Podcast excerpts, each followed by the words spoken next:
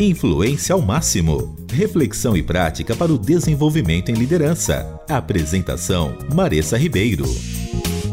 E esse é o Influência ao Máximo. É um prazer estar aqui com vocês, nossos ouvintes da Rádio Transmundial e da plataforma, né, da Envisionar. E por onde quer que você esteja ouvindo esse podcast, é um prazer ter você aqui com a gente. A gente sempre fala, mas eu quero lembrar agora no começo que você pode mandar e-mail pra gente, de repente, com algum tema que você quer ouvir por aqui.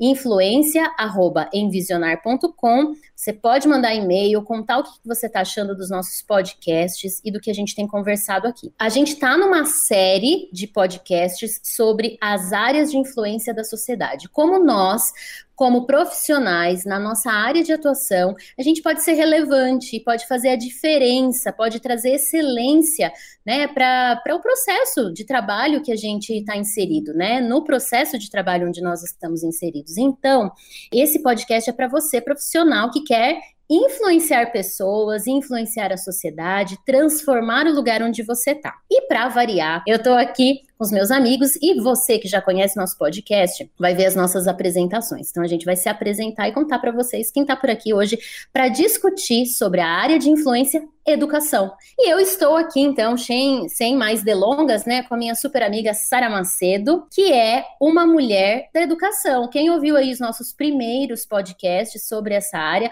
sabe que a Sara é apaixonada por educação, por desenvolvimento de pessoas, e ela é uma mulher. Gente, se você não conhece a Sara Macedo nas redes sociais, procure por ela. Ela é cacheada e essa é uma característica maravilhosa e as pessoas nos confundem, né, Sara, por conta do cabelo cacheado. Olha que engraçado. É isso mesmo. A gente é magrinha, tem o biotipo parecido, né, Maia? A gente acaba sendo irmãs, somos irmãs de nascimento aí. Mas eu estou aqui com o Thiago Faria. E o Thiago, eu acredito que ele já estudou sobre tudo na vida. Porque todo assunto que a gente começa a conversar com ele, ele tem uma referência, tem alguém que ele conhece. Tá com você, Thiago. E hoje eu estou aqui com o Ivan, nosso convidado especial desse podcast. Um cara incrível, super simpático, que dirige uma das organizações mais sensacionais que você vai ouvir falar aqui hoje. Uma cidadezinha pequena de São Paulo, mas que é referência para o mundo. Seja bem-vindo, Ivan. Muito obrigado, é um prazer estar aqui com vocês. E eu fiquei com a grande missão aqui de apresentar a Marissa, que todo mundo aí que já está ouvindo deve conhecer, né? Mas que eu quero apresentar ela aqui como a gerente de operações da Envisionar, né? Mas assim, eu quero dizer que eu estou aqui sendo entrevistado hoje, estou aqui para conversar com vocês, mas a Marissa me parece que é uma pessoa que deveria estar dando entrevista aqui também, né? Então, tá com você, Marissa. Muito bom, muito legal. Gente, mas eu quero que o Ivan conte um pouquinho para a gente começar e vocês entenderem por que a gente convidou o Ivan para esse podcast sobre educação. O Ivan não é uma pessoa que você vai achar assim, ele não é um super influencer, tá? Você não vai achar ele nas redes sociais com muita facilidade. Ivan, depois você até dá o seu Insta aí pro pessoal seguir.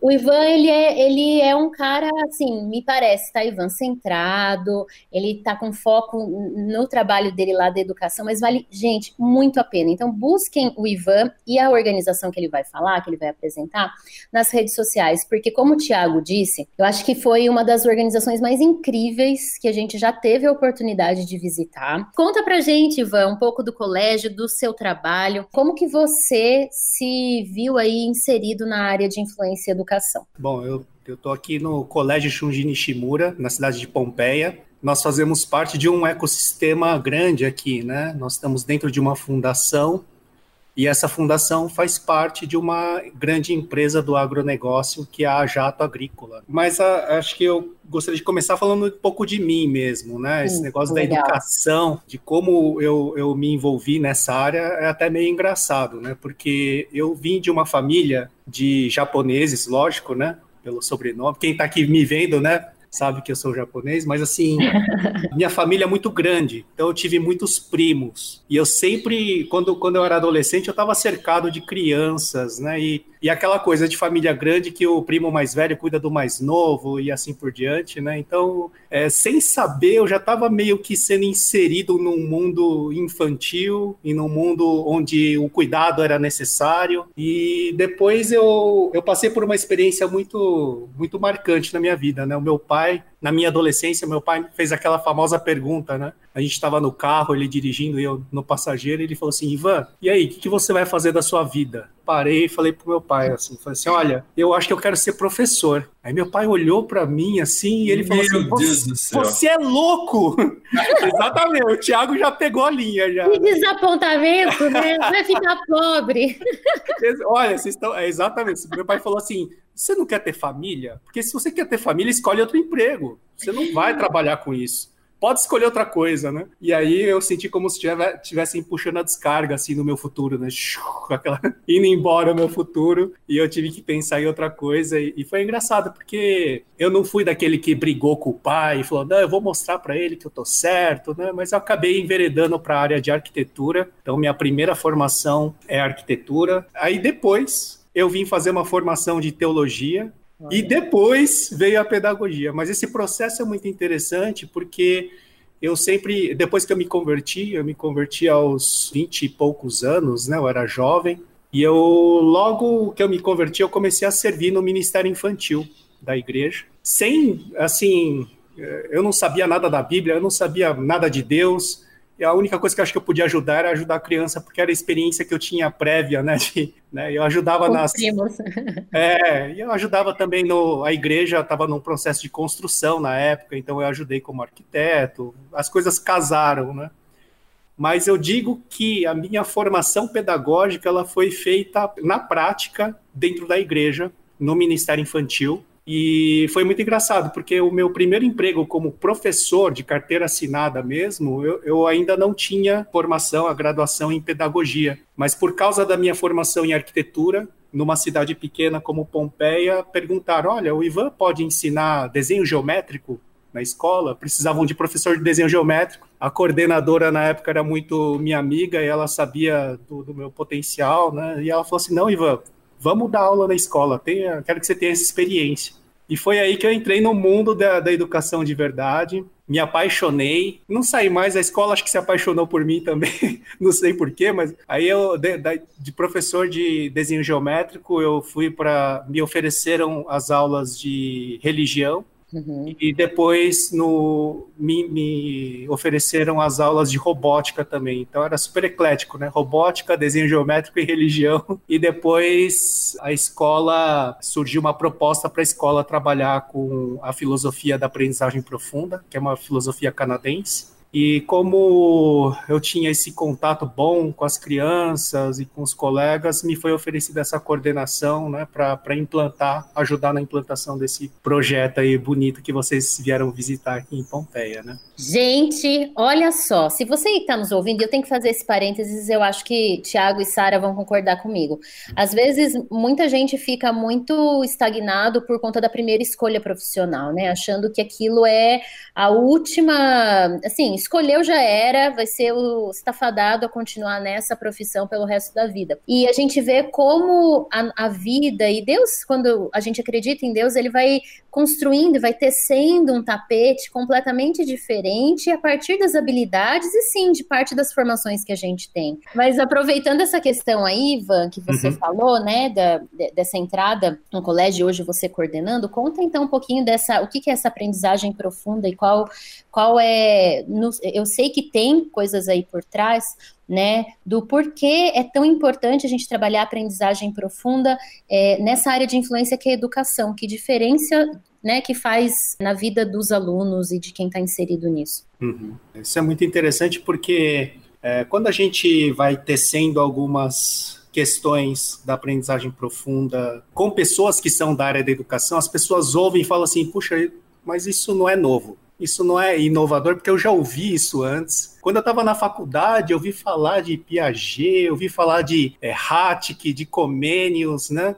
Ou até os reformadores cristãos que tinham propostas pedagógicas inovadoras para a época deles. E quando a gente vem falar de aprendizagem profunda, eu acho que a inovação não está na teoria, ela está na prática mesmo, né? Você pegar aquilo que você ouve e concretizar em ações. Então, a aprendizagem profunda, ela vamos dizer assim, o Tom Rudnick, que é o criador, né, dessa filosofia, ele tem várias frases de efeito, né? Eu vou falando algumas delas aqui, porque elas vão descrevendo um pouco do processo. Né? Ele, ele fala assim, olha, nós não trabalhamos na área da educação, nós trabalhamos na área da transformação. Então ele entende que a educação, ela tem o maior impacto que ela pode causar é realmente transformar, né?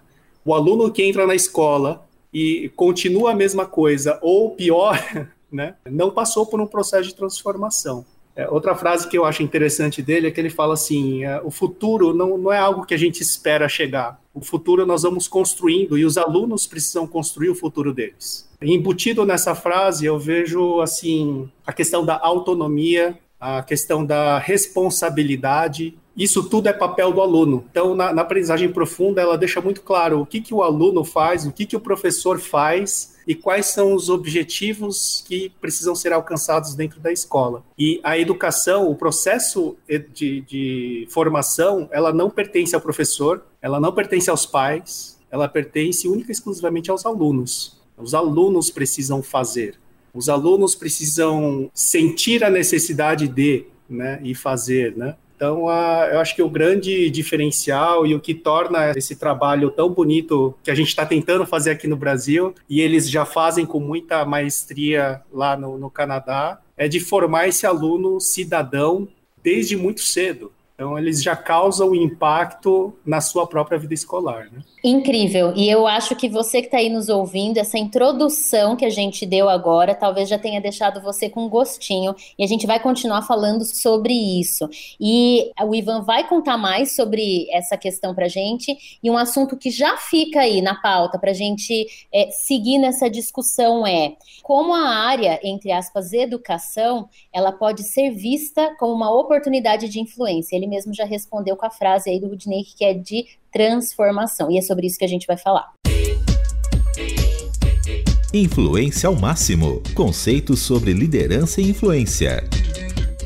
Então vamos lá, vamos continuar o nosso bate-papo, né? Pois é. Ivan, a gente fica pensando assim, a gente fala sobre influenciar pessoas, as áreas de influência, mas por que a gente pode influenciar por meio da educação? Pode parecer um pouco óbvio, né? A educação, uma forma de influência. Mas conta pra gente um pouco aí, por que você acha que faz sentido o educador influenciar ou as pessoas que trabalham na educação influenciarem? Na minha experiência, principalmente como professor, dentro de sala de aula, eu percebi uma coisa. Eu percebi que tem muitos professores que se preocupam muito com os conteúdos que estão sendo lecionados.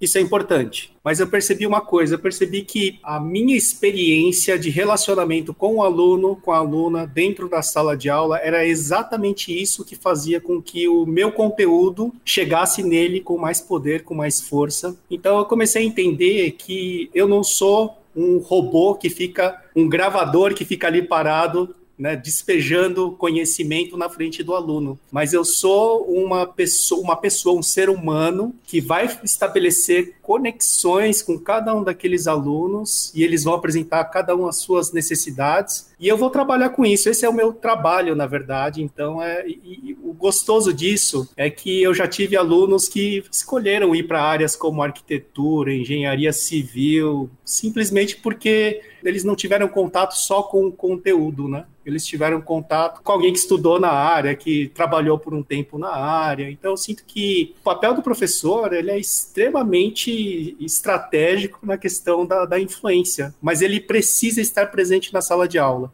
O meu desafio, como professor de desenho geométrico, meu primeiro desafio, eu falei assim, eu quero poder mostrar quem é Deus através da matemática. Eita! Então, assim, foi uma aula, foram aulas meio que de religião e meio que de matemática ao mesmo tempo. E eu senti que isso foi influenciando também a questão de como eles enxergavam a religião e o religioso, né? Porque eles tinham em mim uma pessoa que era de uma religião, mas eu estava quebrando um paradigma para eles ali, como professor e como amigo também, né? Nossa, que demais, hein, Ivan? Quando você falou sobre isso, eu lembrei de um professor que eu tive de matemática, em Belo Horizonte, que também falava muito sobre Deus através da matemática, né? Eu lembro claramente quando ele falou sobre o conceito de finitude e infinitude. Perfeito. Né? Uhum. Que era mais fácil, eu acho, de puxar, né, a conexão com Deus, né? Ele falava sobre o infinito e ele fez uma bagunça na minha cabeça dos meus colegas usando esse conceito, né? Sem ser uma coisa muito proselitista, sem querer forçar ninguém nada. Né? E eu fiquei curiosa para participar dessa aula, gente, só de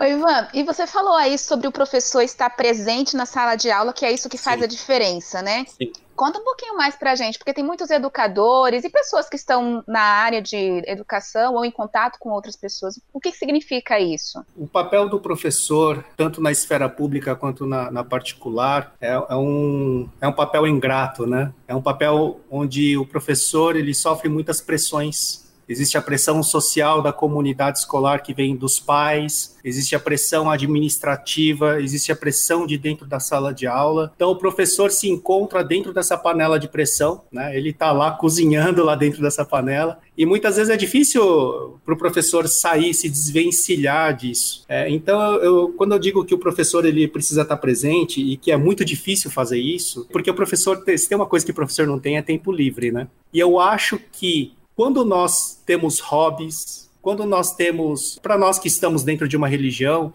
o próprio devocional, né, o nosso momento com Deus, ele vai para dentro da sala de aula com a gente. Então, o Ivan atleta, o Ivan religioso, o Ivan pai, o Ivan marido, ele está lá dentro da sala de aula. Eu procurava estar de forma integral dentro da sala de aula e não apenas o Ivan desenho geométrico. O fator complicador de estar presente 100% dentro da sala de aula é que o professor sofre muitas pressões. Eu entendo quando o professor fala assim, mas eu não tenho tempo de praticar esporte. Mas eu estou sem tempo para minha filha, para o meu filho. Mas você precisa estar consciente, né, para quem está na área de educação, que isso vai influenciar a sua aula também. Então, é necessário que o professor esteja 100% presente dentro da sala de aula. Né?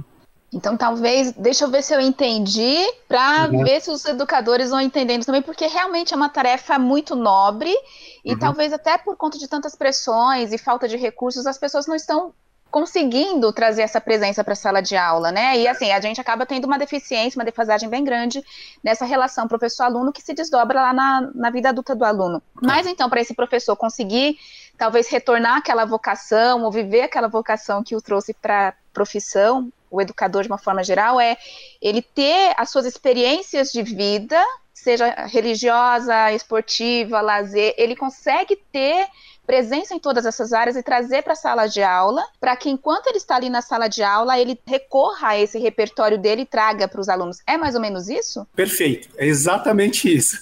Traduziu muito bem. Legal, e me parece disso que você está falando, Ivan, que tem muito a ver com, para eu tocar o outro, para eu influenciar o outro, eu primeiro preciso ser influenciado e afetado por algo. Então, se eu não me permito ser afetado, né, por alguma coisa que me transforma, eu não consigo levar essa possibilidade de transformação e de influência para dentro da sala de aula, para os espaços sociais onde eu transito no ambiente da educação. Então, eu acho que isso traz para a gente, e para quem está aí ouvindo, um ponto para a gente ficar alerta. O quanto nós estamos nos permitindo aprender, para que esse aprendizado seja levado para o outro, né? O quanto eu estou aprendendo com as experiências da minha vida. E fica presente para mim também essa questão de fazer as conexões entre as áreas da vida, né? A gente é educado, entre aspas, né? A gente é levado a segmentar as áreas da vida.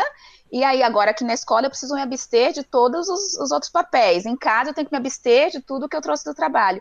E a proposta aqui é, não, seja integral mesmo. Conta um pouquinho pra gente, Ivan, alguma experiência que você viveu, assim, que isso ficou muito evidente no relacionamento com os alunos, ou até com outros colegas de trabalho, de repente, como essa aprendizagem profunda que primeiro atingiu você, que primeiro te afetou, afetou outros, né? O que eles trouxeram de relato a partir desse relacionamento de influência? Eu acho que nós temos algumas experiências, uma como coordenador, né, é que nós, entre os coordenadores da escola, nossa primeira conversa foi assim, né, falou, olha, se nós queremos que os professores ajam de certa maneira com os alunos, nós vamos precisar modelar isso com eles, nós precisamos fazer aprendizagem profunda com eles. Então, toda essa... Na aprendizagem profunda, existe uma cultura de feedback. As devolutivas são muito importantes. Então, o aluno, se ele não tiver voz, se ele não ganhar voz, a gente se perde no meio do processo da aprendizagem profunda, porque a gente perde a estrada. A estrada é o aluno quem dá, já que ele é o responsável pelo processo, né? Então, com o professor tinha que ser a mesma coisa.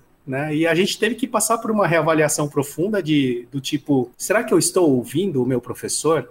Será que ele, como parte da nossa equipe, ele tem voz? Tem sido um processo interessante com alguns pequenos grupos que a gente vai trabalhando na escola e alguns até se emocionarem quando a gente pergunta assim, fala o que você está sentindo. Como é que você, principalmente nessa época de pandemia, né, que a gente passou, eu resolvi começar todas as reuniões que eu tive esse ano com professores dessa maneira. Eu falei assim, olha, não importa o tempo, fala para mim, eu quero que você esvazie teu coração aqui. Tinha professor que já chorou, né, e etc. E no final da reunião estava eufórico. Né? Puxa, eu não sabia que eu estava precisando disso. E na minha cabeça estava assim, ok, agora você vai entrar numa sala de aula e o que você vai fazer com o seu aluno? Então, o processo da aprendizagem profunda, ela não é só para o aluno, né? Ela toca a comunidade como um todo. Muito legal. Eu até peguei aqui o nosso livro base, né, que a gente sempre cita, que fala um pouco sobre a área de influência da educação. E ele diz aqui que a área de educação revela para a gente o grande professor, o grande mestre. E no nosso caso, a gente acredita muito que Jesus foi esse grande mestre, né? De parar, de ouvir, de querer gerar transformação no ambiente onde ele estava inserido, através do contato, dos relacionamentos que ele estava tendo ali, né? E que diz assim, né? Você ama aprender? Deus ama aprender. E ele tem interesse por todas as coisas. Então, se ele tem interesse por todas as coisas, a gente também tem que ter esse interesse. Então, quando você fala, eu quero aprender de artes marciais, de ciência, de robótica, de geometria, de religião, de teologia, quer dizer que é essa curiosidade que nos ajuda a entender o universo, né, a entender as coisas, para poder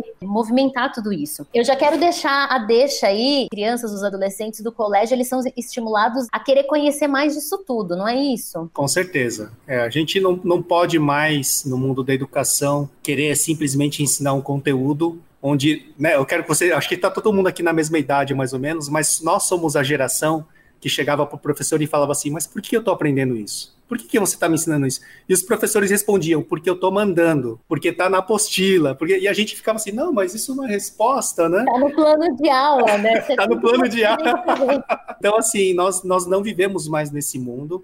Se era injusto com a gente, imagina com as crianças dessa geração, nós não podemos mais educá-las dessa maneira. Então, nós temos um trabalho como professor de contextualizar, né? E não é só dizer assim, vai cair no vestibular. Né? Vestibular é uma fatia muito pequena do processo educativo. Então, assim, eu sei que é um processo pequeno, mas que dá acesso a muitas coisas, né? Mas, assim, o fato é, eu quero que a minha filha, ela seja uma pessoa interessada na vida. Uma pessoa que olhe para a natureza e queira descobrir por que Deus fez isso desse jeito, por que, né? Por que as coisas são como são e por que não podem ser diferentes, né?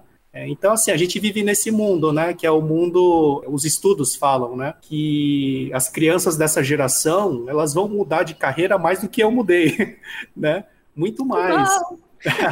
E, assim, elas vão precisar manter a mente afiada e curiosa. É isso que vai manter elas no mercado de trabalho vivas, ativas e felizes. Então, acho que é isso que a gente está tentando construir nos alunos, né, pessoas dinâmicas, que enxerguem a vida com alegria e busquem isso, né? Que legal, olha que oportunidade você que está aí ouvindo, que é da área de influência e educação, tem nas mãos, de valorizar o processo da curiosidade e da busca pelo conhecimento e dos porquês, né, que durante muito tempo nós fomos, talvez, a nossa geração privada de perguntar o porquê, e a gente está vendo que não, isso faz parte desse processo, muito legal.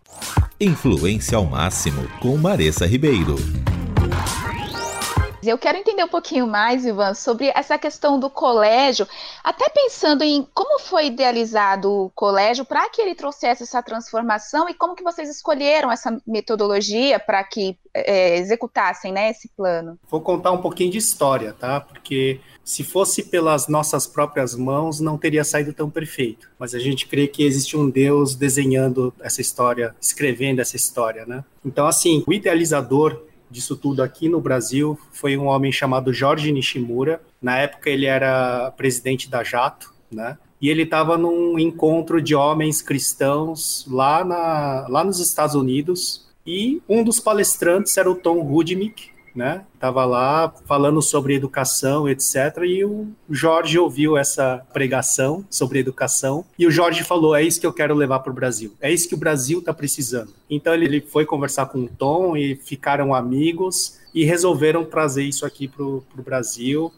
Foi testado inicialmente no Senai, né, o Senai que nós temos aqui dentro do nosso campus também. Só que aí o Jorge Nishimura, ele falou assim, não, nós precisamos começar mais cedo, nós precisamos pegar as crianças mais cedo dentro desse processo. Então ele convidou a escola para participar disso e nós não somos bobos, aceitamos o desafio. Então ele surge desse encontro de dois visionários, um canadense e um brasileiro, e os dois com um sonho, um desejo de transformação. Encaixa que, assim, o seu Jorge Nishimura, ele, assim como o pai dele, um apaixonado pelo Brasil, e eles entendem que a empresa tem uma dívida com o Brasil, né? Porque o Brasil fez com que eles prosperassem como empresa, e eles querem devolver isso em forma de educação, né? Então, por isso que surge o Colégio Shunji Nishimura, por isso que surge a questão da aprendizagem profunda. Para a gente, encaixou como uma luva, mesmo porque o Tom Rudnick, a escola dele lá no Canadá, é uma escola confessional também. Então, assim, casou tudo, né? Deu um match perfeito e a gente tá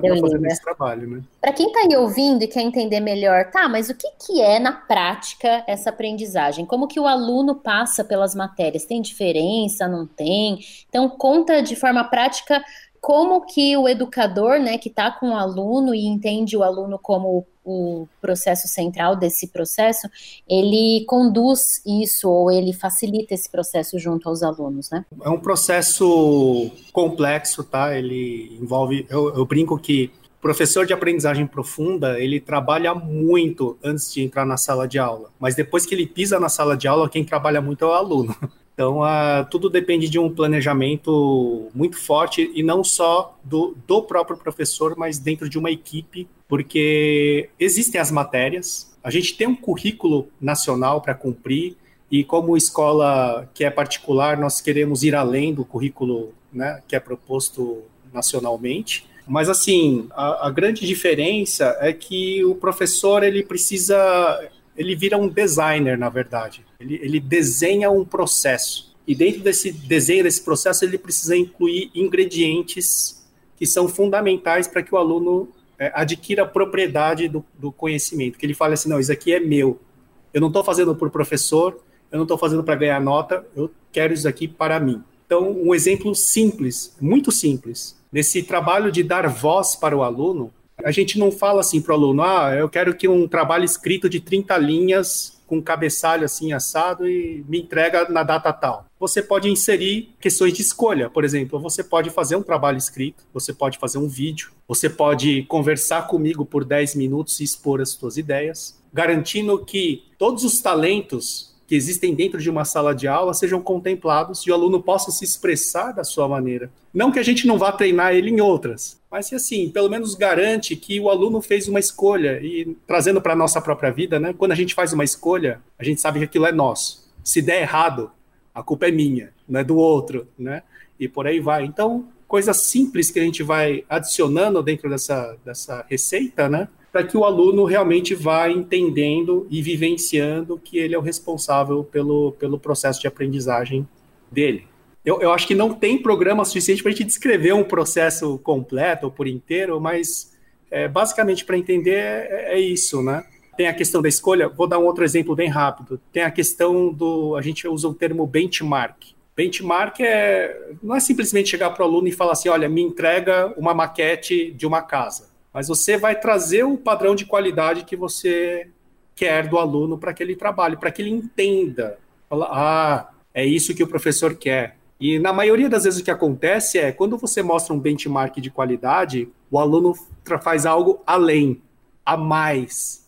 Porque muito ele bom. Fala, né? Então, assim, são coisas simples que a gente vai adicionando dentro do processo para que a criança vá captando essas ideias, né? E é muito legal, porque aí você realmente vê a individualidade de cada criança, né, Ivan? Não Perfeito. Fica aquela coisa para todos iguais, então consegue potencializar cada um na sua peculiaridade. Mas eu estou pensando aqui, porque isso impacta todas as esferas também dessa criança, a família, os lugares que ela frequenta, como que funciona essa relação do colégio com a família, com esses ambientes na cidade, porque há um papel de todos na formação dessa criança, né? Com certeza.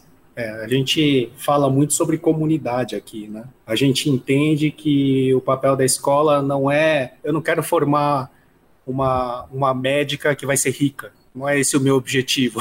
O meu objetivo é formar uma médica, por exemplo, que se interesse por vidas, que se interesse por saúde, que se interesse por gente e comunidade, né?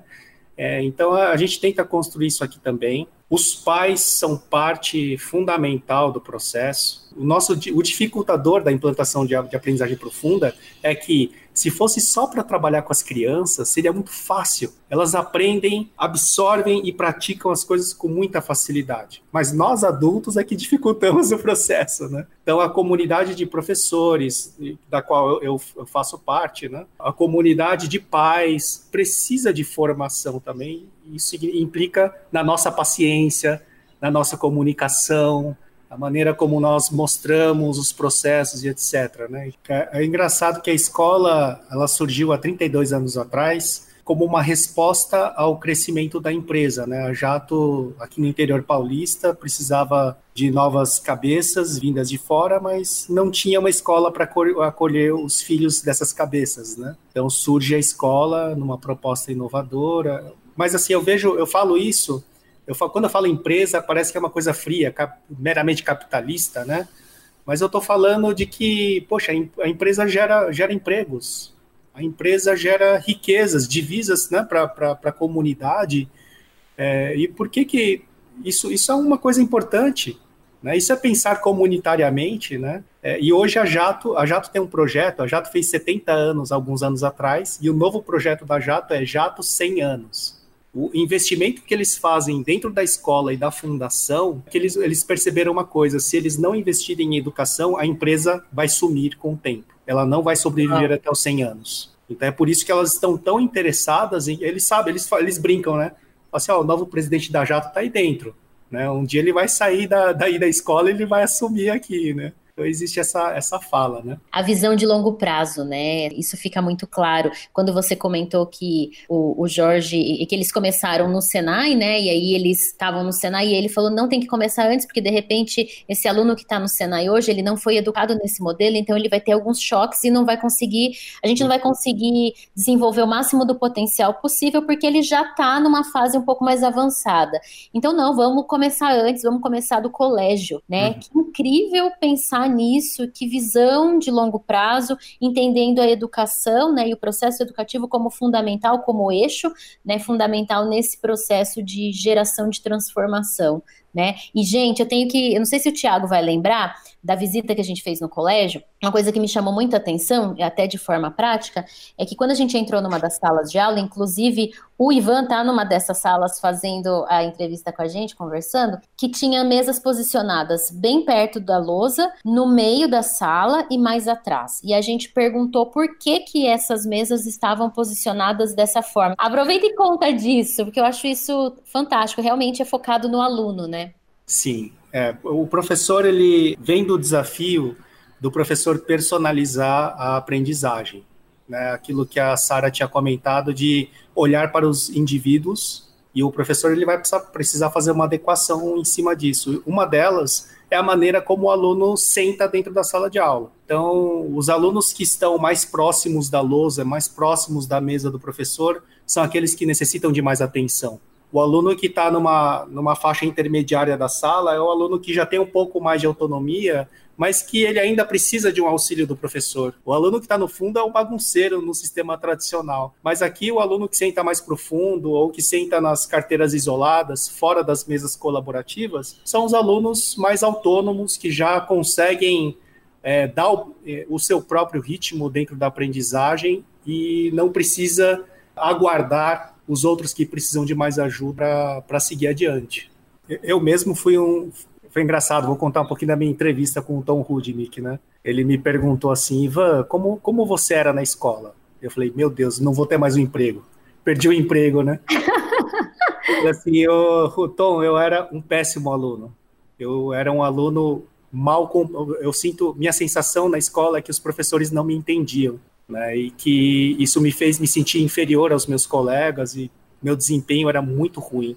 Ele virou para mim e falou assim, ah, que ótimo! Ah, então você sabe como um aluno que vai mal se sente. É disso que nós estamos precisando, né? Aí ele fez a segunda pergunta, ele falou assim, e você é formado no quê? Eu falei, pronto, agora eu perdi o emprego mesmo, né? Porque eu não sou pedagogo ainda, né? Tava num processo de formação, eu falei assim, olha, minha formação é teologia e arquitetura. Aí ele falou para mim assim, Ivan, nós precisamos de pessoas que pensem diferente para fazer coisas novas. Então é bom você não ser pedagogo ainda e ter uma primeira formação numa outra área. Então achei engraçado, né? Falei assim, foi tudo ao contrário. Né? Quebrou todos os paradigmas, né, Ivan? É, foi engraçado. Influência ao máximo. Você liderando e influenciando pessoas. Ivan, fala um pouquinho pra gente. Quais são as possibilidades de influência, então, nessa área, né? A gente falou muito sobre esse papel que esses profissionais vivem, né? De estar, de repente, dentro de uma panela de pressão, sentindo as pressões de todos os lados. De repente, esse educador, né? Não vou nem falar só professor, mas esse educador, ele está num sistema que não permite inovar tanto, se relacionar tanto, ou que a visão dos pares, né, não está tão alinhada com o que a gente está conversando. Então, coloca um pouco da tua palavra nisso, né? Talvez você viveu em sistemas que não foram sempre assim. Que conselhos a gente pode dar para esses educadores para que eles consigam influenciar, mesmo em meio a situações adversas?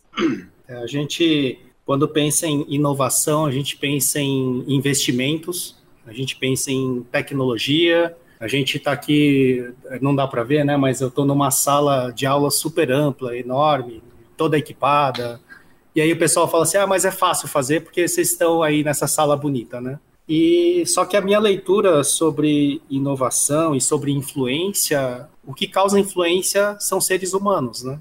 Independente das condições onde eles estão, eu estive na África ano passado e ano retrasado, e assim, eu tive contato com salas de aula com 200 alunos, multisseriadas, sem carteiras, e com uma lousa de 1x1, de giz. Uma sala de aula completamente sem equipamento, mas eu tive contato com professores altamente apaixonados e preocupados com os alunos. E isso causava uma influência extremamente positiva na vida das crianças. Então eu acho assim, se você tem recursos, amém, que coisa boa, aproveita, extrai o sumo, esses elementos que você tem à sua disposição. Se você não tem, lembra que Deus te deu o principal, Ele te deu, você nasceu, né? Você está aí, você está no meio das crianças, você está no meio dos seus colegas de trabalho e o potencial de influência está em você e não nas coisas que você produz necessariamente e nas coisas, né? Então, assim, se você quer causar mudança, independente do sistema onde você está, eu te desafio a não mais olhar para suas turmas como blocos, turma A, turma B, turma C. Você vai olhar para a turma A e você vai identificar o João, a Maria, o Carlinhos, a Claudinha e por aí vai. E esse é o grande desafio. Então, acho que a inovação está no olhar. O olhar, ele é possível mudar. Dar voz. É possível dar voz sem causar caos. Né?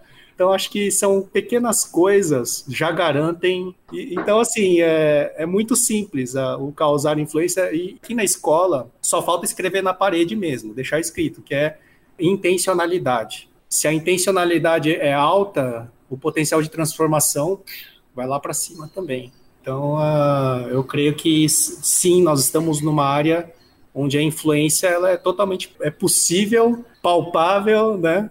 E está à nossa disposição, basta ter a intenção disso. Né? Muito legal, Ivan. Você está falando bastante do papel do professor, que de fato é o centro do processo ali, né?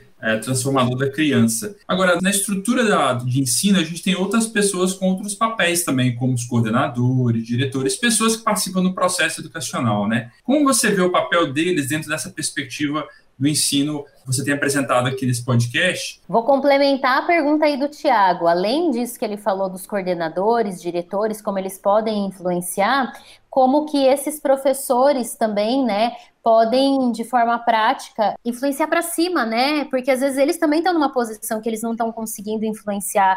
Eles estão tentando, né? E estão fazendo um bom trabalho na sala de aula com os alunos, mas eles também podem ser meios de influência para cima, né? Para diretoria, para coordenação, que às vezes não tem nem o contato com essa realidade ou esse olhar também, né?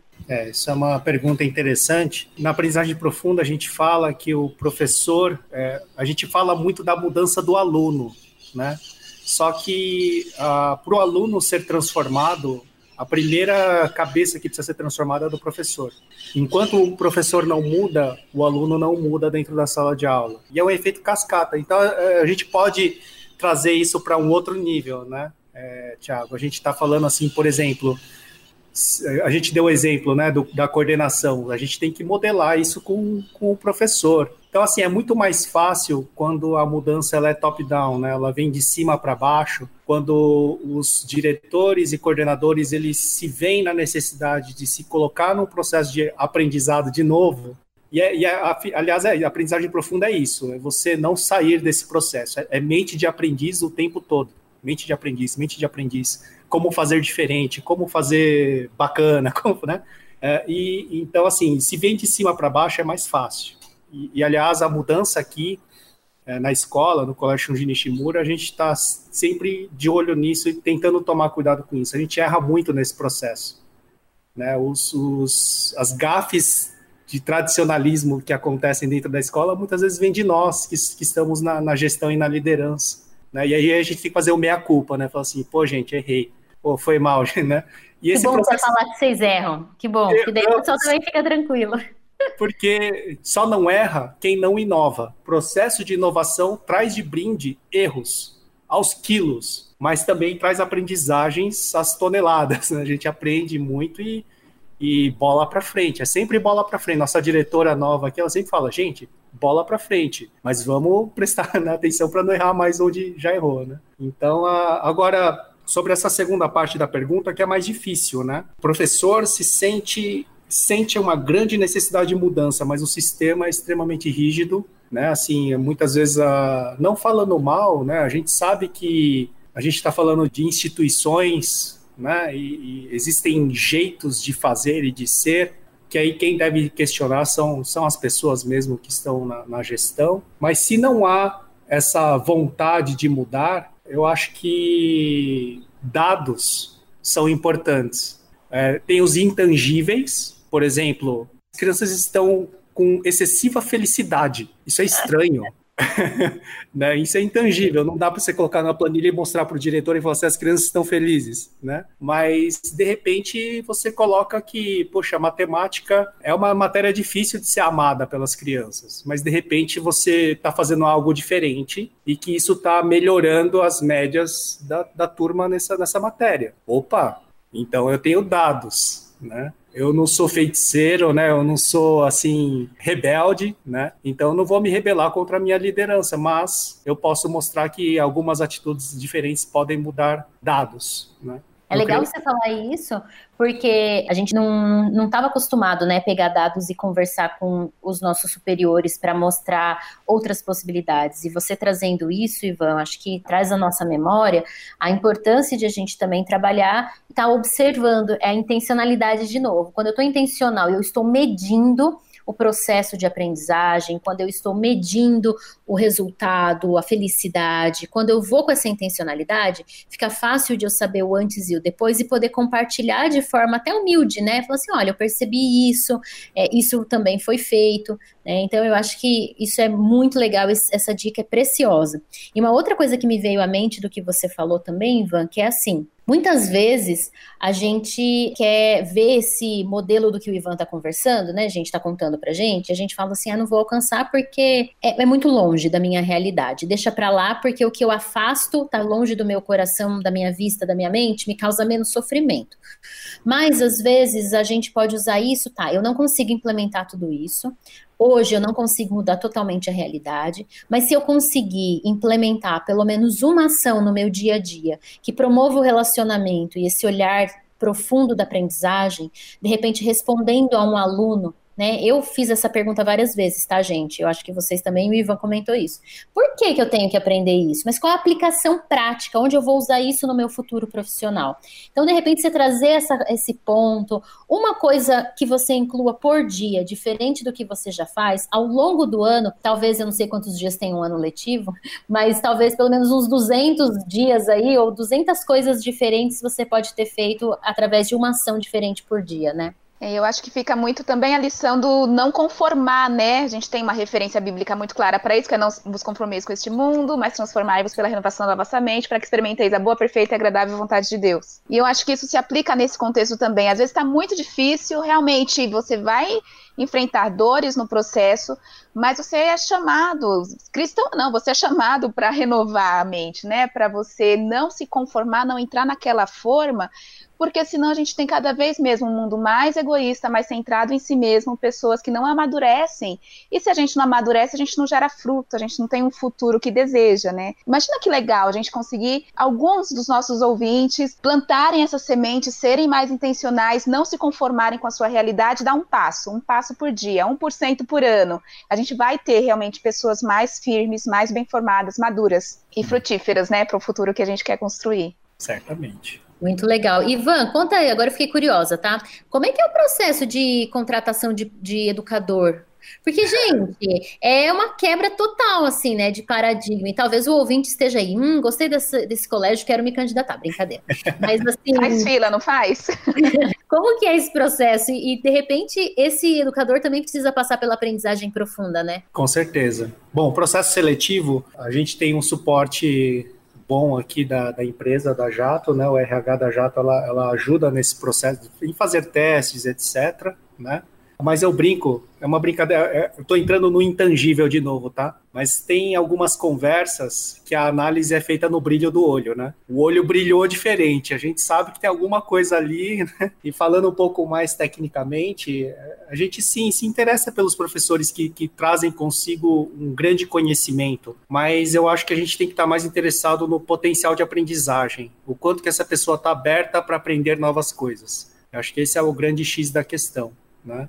Assim, bastante gente quer trabalhar aqui, sim, né? Tem muitos currículos, a gente está abrindo uma nova fase aqui do ensino médio, né? A gente vai ter ensino médio a partir do ano que vem. Então, estamos em processo de contratação, mas as nossas conversas, abrindo um pouquinho, assim, gira bem em torno disso, né? Fala assim, puxa, mas essa pessoa é excelente, mas o quanto que ela está aberta para aprender coisas novas, né? Acho que isso é uma coisa que a gente pode abrir, assim, que é importante para a gente, né? Influência ao máximo. Conceitos sobre liderança e influência. Duas questões aí, né? Quais são os projetos, o que vocês têm imaginado aí para o futuro e como que tem sido esse período, né, de inovação em meio a um período tão desafiador. O projeto futuro mais próximo da gente é realmente o ensino médio, que vai começar no ano que vem.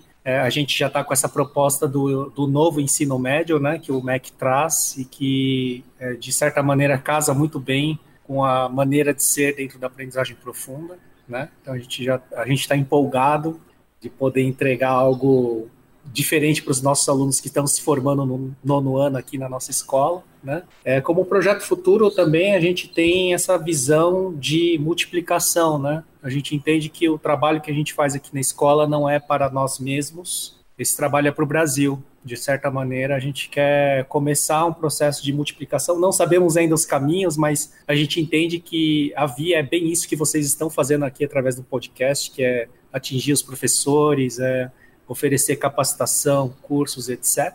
Mas isso é um passo um pouquinho mais para frente, a gente precisa terminar a implantação aqui no colégio e tudo mais, né?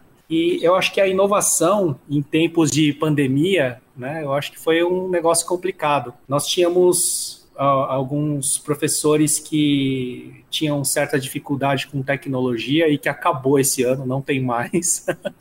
Né, os professores... foram forçados, mas assim, todos viram como uma necessidade mesmo, porque senão não ia ter como acontecer a aula. Então, eu acho que, de novo, né, a inovação Eu acho que dar aula online, eu acho que é o que todos estão fazendo. Agora, a inovação é a gente tentar trazer humanidade para dentro desse processo cada vez mais forte, tentar fazer com que a humanidade não esfrie, né? Mas que os contatos sejam próximos, entender, ir para a sala de aula entendendo que agora a sala de aula é a casa dos alunos, então a gente entra com mais respeito, com mais reverência, porque eu posso estar aqui na sala de aula dos alunos, mas o aluno está lá na casa dele e muitas vezes com os pais por perto. Então, acho que falar de inovação nessa época, a gente tem que falar de conforto emocional, a gente tem que falar de apoio, suporte aos professores, não só tecnológico, mas principalmente emocional também, que a galera tá cansada. O professor sente falta de criança, né? E eles não têm a criança no dia a dia presencialmente. E eu acho que muitos professores fizeram muitas coisas inovadoras, mesmo que online, tipo bingo com as crianças, né? Bingo educativo. Tem uma professora fazendo feira literária através da internet. Então, os professores estão criando. Tem professor que até toca berrante aqui na sala de aula para acordar os alunos, né? Então, assim, os professores estão... eu tenho orgulho da equipe de professores aqui do colégio, assim, porque... E do Brasil, vamos dizer assim, né? Eu acho que todos os colegas aqui da profissão estão... A gente precisa aplaudi-los, né, de pé, porque eles estão fazendo o Brasil andar, né, e onde está tudo parado, eles estão fazendo o Brasil caminhar, né? Muito bom. Dentro desse momento, né, Ivan, que a gente vive de pandemia ainda, sofrendo os efeitos da pandemia, muitas pessoas tiveram que, de fato, inovar, né? Não era por ser legal, não, né? Porque era isso ou morria, a escola literalmente fechava, né? Como é que você vê esse movimento que a gente vai viver agora nos próximos anos de inovação ainda mais necessário, intenso e rápido, não só pelo que vocês passam, né, mas como você enxerga que as escolas brasileiras vão passar a partir de agora e como elas podem lidar com isso, né? É uma pergunta difícil essa, viu, Thiago? Porque nós estamos vivendo o inimaginável, né? A gente está numa situação mas é nossa obrigação pensar sobre essa pergunta que você está fazendo, né? Como é que serão as coisas daqui para frente? Como é que continua o processo de inovação? Eu entendo que a pandemia, se a gente pode falar alguma coisa boa dela, é que ela realmente acelerou alguns processos em muitos anos. A gente não pode perder o bonde nisso daí, né? A gente já, aqui na escola, a gente já fala que o modelo híbrido é realidade. Por mais que volte presencialmente, nós nunca mais vamos desligar as telas de Meet, de Teams, né, dessas plataformas, porque elas acabam abrindo oportunidades para que a aprendizagem aconteça em muitos momentos na vida do aluno, né? Ivan, me diga uma coisa, por que é tão importante a educação, a influência nesse mundo pós-pandemia? Eu acho que a educação é o ponto comum onde todos nós nos encontramos, né? Não é mesmo? A gente, todos nós aqui, nós quatro aqui, nós temos uma memória sobre a nossa educação. E ela foi muito parecida e ela é um ponto comum nas nossas vidas. No mundo da pandemia, parece que houve uma desintegração, as pessoas se separaram, as pessoas se afastaram e, né, parece que houve uma desintegração social. E eu acho que o poder da influência e o poder da educação no mundo pós-pandemia...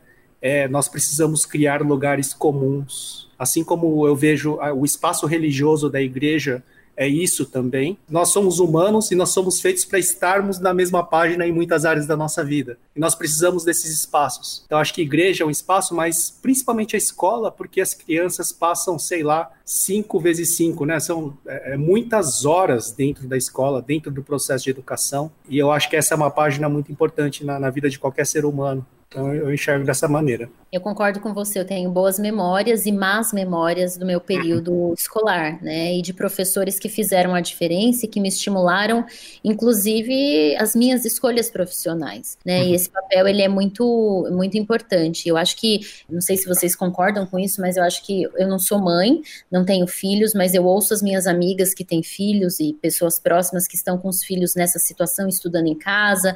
Minha cunhada tem um um filho que tem uma questão específica de aprendizagem e ela tendo que acompanhar ele em casa, isso é desafiador, mas eu acho que nunca a gente teve uma possibilidade tão grande de aproximação desse processo família, escola, educação, né, de uma forma mais ampla e integrada, e a gente realmente não pode retroceder, a gente tem que aproveitar esse momento como um momento dado por Deus mesmo. A pandemia não quer dizer que foi vontade de Deus, mas eu entendo que foi algo que ia acontecer e que a gente pode aproveitar esse momento para aprender a partir disso. Ivan, outros comentários finais, o que vem à tua mente aí depois de tudo que a gente conversou, né?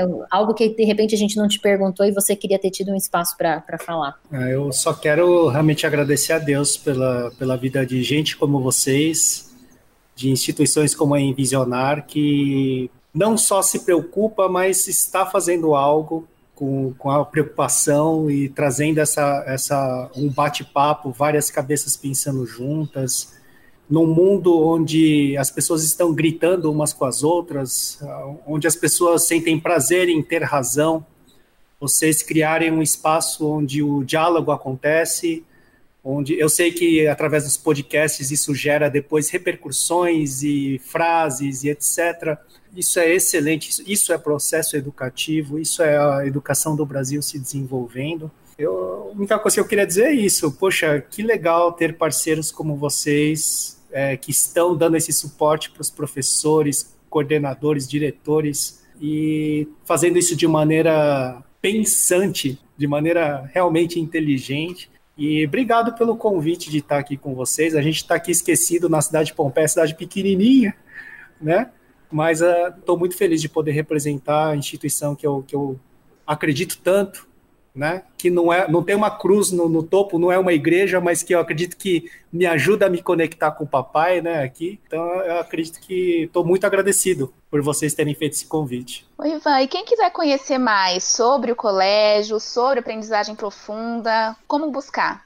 Daqui a pouco a gente está com um site bem ruinzinho ainda, tá? A gente está num processo de mudança digital aqui também. Daqui a pouco vai ter um site que vai trazer bastante informação sobre a escola. Vai ter até um blog onde a gente vai falar sobre aprendizagem profunda nele, tá bom?